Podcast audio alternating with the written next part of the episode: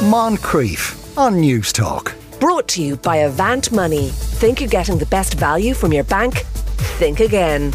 Now, go to any musical festival and you'll see innumerable trucks and various forms of equipment. Live music can carry a considerable carbon footprint, which is why, as part of their musical project Dogs, Sean Millar and Nick Kelly are endeavouring to keep that footprint as tiny as possible. They're playing at Glastonbury and various other venues. Sean is going to take the train. Nick's going to cycle there. Nick, good afternoon. Good afternoon. Uh, and this start, you're you're starting in Whelan's sometime this week, is Uh, it? tomorrow night, Tomorrow in night. we're getting a push off from the curb. Right. Okay, that's good. Now, the, the, the cycling though. Now, Hmm. now, uh, now, Sean's probably more sensibly taking the train. Cycling is a big uh, is a big commitment. It is. I mean, I've I've always cyclist, uh, cycled, but it's always been sort of around the city, like down to the shops, rather Yeah. than over mountains. Yeah. So uh, it's. I have been in, doing a bit of training. Um, I mean, I think the biggest thing is to just a try to avoid hills as much as you can, and b just to keep pedaling. So Yeah. that's my tactic. I would imagine that the hills are just there. You can't move them. I know, and I'm worried about Wales because. I feel there may be a reason for all those valleys, Yeah. which I'm about to discover. The, and, and you've, I believe you've you've had to get your arse measured as part of your preparation I- for this. Yes. Um, I've cycled for years and years and years, but uh, because I knew I was on, undertaking this thing, I kind of, I in, in terrible mission creep, I invested in a new bike that could carry guitars and everything. And um, as part of that, um, uh, I realised that my sit bones had not been uh, correctly fitted to the uh, the right saddle. So um, that is a thing that can happen for you now if you go to a bicycle shop. Um, they will measure your bum to make sure that uh, when you do uh, hundred kilometres, that everything doesn't go numb below your waist. Right. and Do they? Is it? Is it? Do they just measure it, or do they take a kind of a mould of it? they, they, no, it, w- it was more of a calipers kind of. Um, it, it was it, it was relatively non um, Invasive. invasive, yeah. but I mean, humiliating, of course. Yeah. But uh, there you go. I Okay. mean, no, it was fine. It was totally, totally fine. They were very uh, caring and sensitive. Uh, so right, uh, wha- what is the route then from you know once you once you get over the Irish Sea? So we we ferried uh, to Pembroke, and then we uh, like I cycled from To Carmarthen, and we play a gig that night. Then Carmarthen to Swansea, which is about seventy k. We play a gig that night. Then Swansea to Cardiff, eighty five k, and then. Uh, Cardiff to Bristol, 85k. And then the, the run down to Glastonbury uh, is only about 50k, though apparently there's some uh, Mendip Hills that I've heard about in the way. So I've gone onto all these cycling groups, uh, these Facebook pages in like Powys and, you know, Bristol to find out, like, how do I avoid hills? And um, And can you? y- you can, but I mean, only if you sort of go via London. or take a car. Uh, the, the, now, the, the, are you arriving, the, uh, you know, having done your 50k or your 75k and then doing the gig that night? You know, giving yourself any yeah. recovery time? Yeah, I mean, well, I got to start early in the morning. I cycle very, very slowly. Uh, Yeah. But I, but I mean, if you do sort of, if I do 15k kilometers an hour, and you know, if you just keep pedaling, you get there, and you know, by day, uh, daylight is still there. So no, it's fine. Yeah, and as you say, you kind of, uh, you've had the bike retooled to carry everything you need. And what, what's all that apart from the guitar? Mm, well, I mean, there is there are certain kind of compromises between aesthetics and hygiene and ergonomics, and I've been really deep in that rabbit hole. Yeah. uh, I mean, I've a, I've a little guitar, so it's a travel guitar. That's that's on one pannier side. I've got a tent and a mattress and all of that stuff on the other one. And then I have two front panniers uh, for kind of clothes and also a kind of cycle repair kit, which I hope I've never actually changed a tire on a bicycle, but uh, we're going to find out if I can. Yeah, and if it rains, Well, I mean, the thing if you cycle, I mean, you always you have to have rain gear. so I have rain yeah, gear. you have, but, but uh, the, the the instrument would be protected. The instruments, fi- I mean, again, it's all I, it's all kind of covered up and everything. It's all fine, but everything is light. Like even I'm I'm hoping to film it, and like you know, but literally we're going to use like phones or like very very small cameras as well. So it- everything's got to be one pair of shoes. I mean, so it's there's a lot of uh, hedging Okay, right. Okay, it's it's yeah, right there on the wire. And and is there a relationship between this approach and dogs in in in terms of the content of the music, or is just a this is a It's it's a sort of a coincidence. I mean, Sean and I are great friends, and I think we've we're always been kind of interested in environmental things anyway, as well as all the other things we're interested in.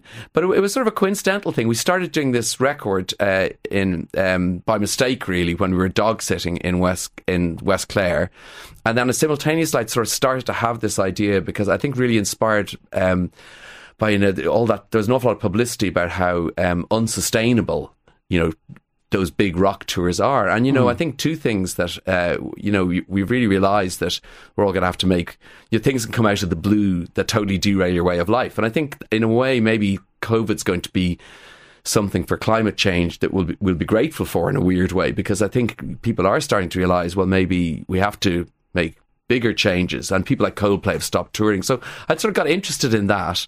And then I did do one song in the Three Arena in November and it was a terrible night, and I knew there'd be no parking. And I just, I thought I'm going to cycle, and it was fine. Like I yeah. cycled, I had my rain, I had my, I took my hat off, I took my shiny shirt out from my bag, I put it on, went on stage, sang my one song, had a glass of wine, cycled home, and I thought I can do this. So, right. Okay. Yeah. Uh, why not? So you were drunk cycling. You've just admitted no, that. One glass of wine. One yeah, glass I don't of, know if that's permitted or not. And a lot of talking in between. Nursed yeah. over a huge amount of talking. Yeah. And so, but but like, but the music that dogs are making. Obviously, there's you know there's two of you in it. So they kind of have you had you kind of worked that much together before, and were you surprised by the outcome of it?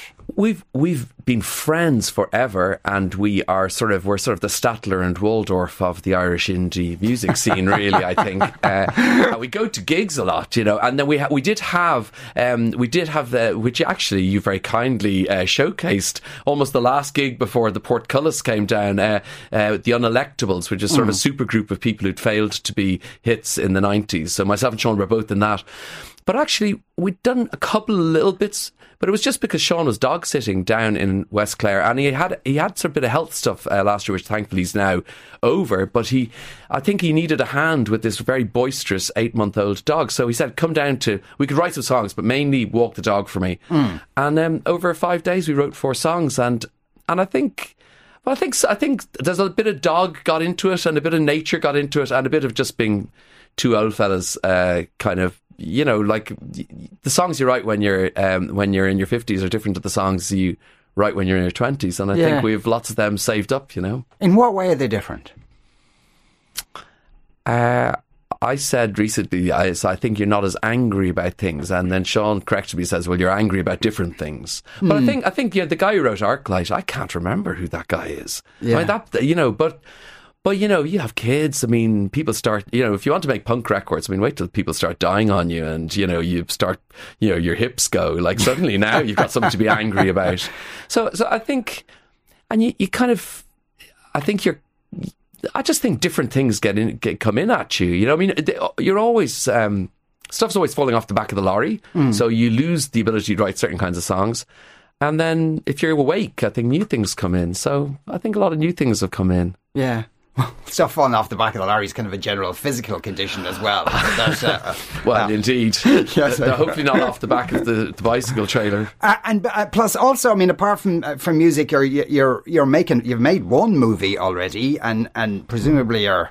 Uh, going through the sometimes torturous process of making more. Yeah, I, I mean, I've I've been the, this this later bit of my life has really been incredibly focused on movie making, which is an amazing, amazing thing to do. Is very, very like music for me.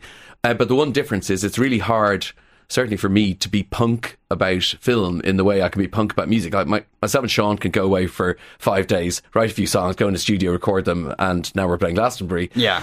It's harder for me to do that with a movie. So I think I think that's the other thing. Actually, is it it, it takes such a long time to I mean, I have a, a, a, second feature kind of in in the works that um, I'm hoping to shoot soonish. But it just there's so many.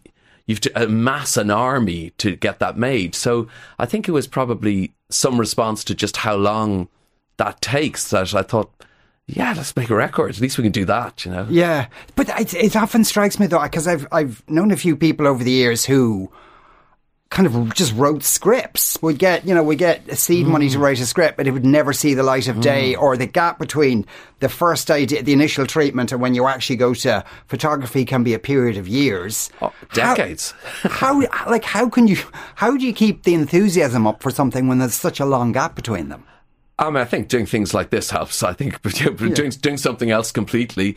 I mean, I think the other thing is you have a personal slate. I mean, there is no there's no form of crea- creation more useless than an unproduced film script. Yeah. So so, but, but I think the trick is um, to to you know I think you keep writing and you keep kind of coming up with ideas and then and I find this with music as well. The weirdest thing creeps through sometimes. You know, the fun, you know, some little idea is the one that people suddenly get excited about. But you just you just end up it's the penalty area theory of success. I mean, you put 50 balls in the penalty area and two go in like one bobbles in off a defender's head or something, you know. Mm. So so a little bit of that, but I think everybody who makes movies, I mean, I think it's a miracle that any film ever gets made. Yes. But it is, and, uh, you know, but I mean, having said that, there's nothing as exciting as sitting in a cinema, even even even compared to going on stage, it's not so terrifying. I never get terrified going on stage, but sitting in a cinema as the lights just fade down and the thing that you've made is about to be seen by a room full of strangers, that's it's a terrifyingly addictive thing. So I'm looking forward to get to do that again. So. Yeah.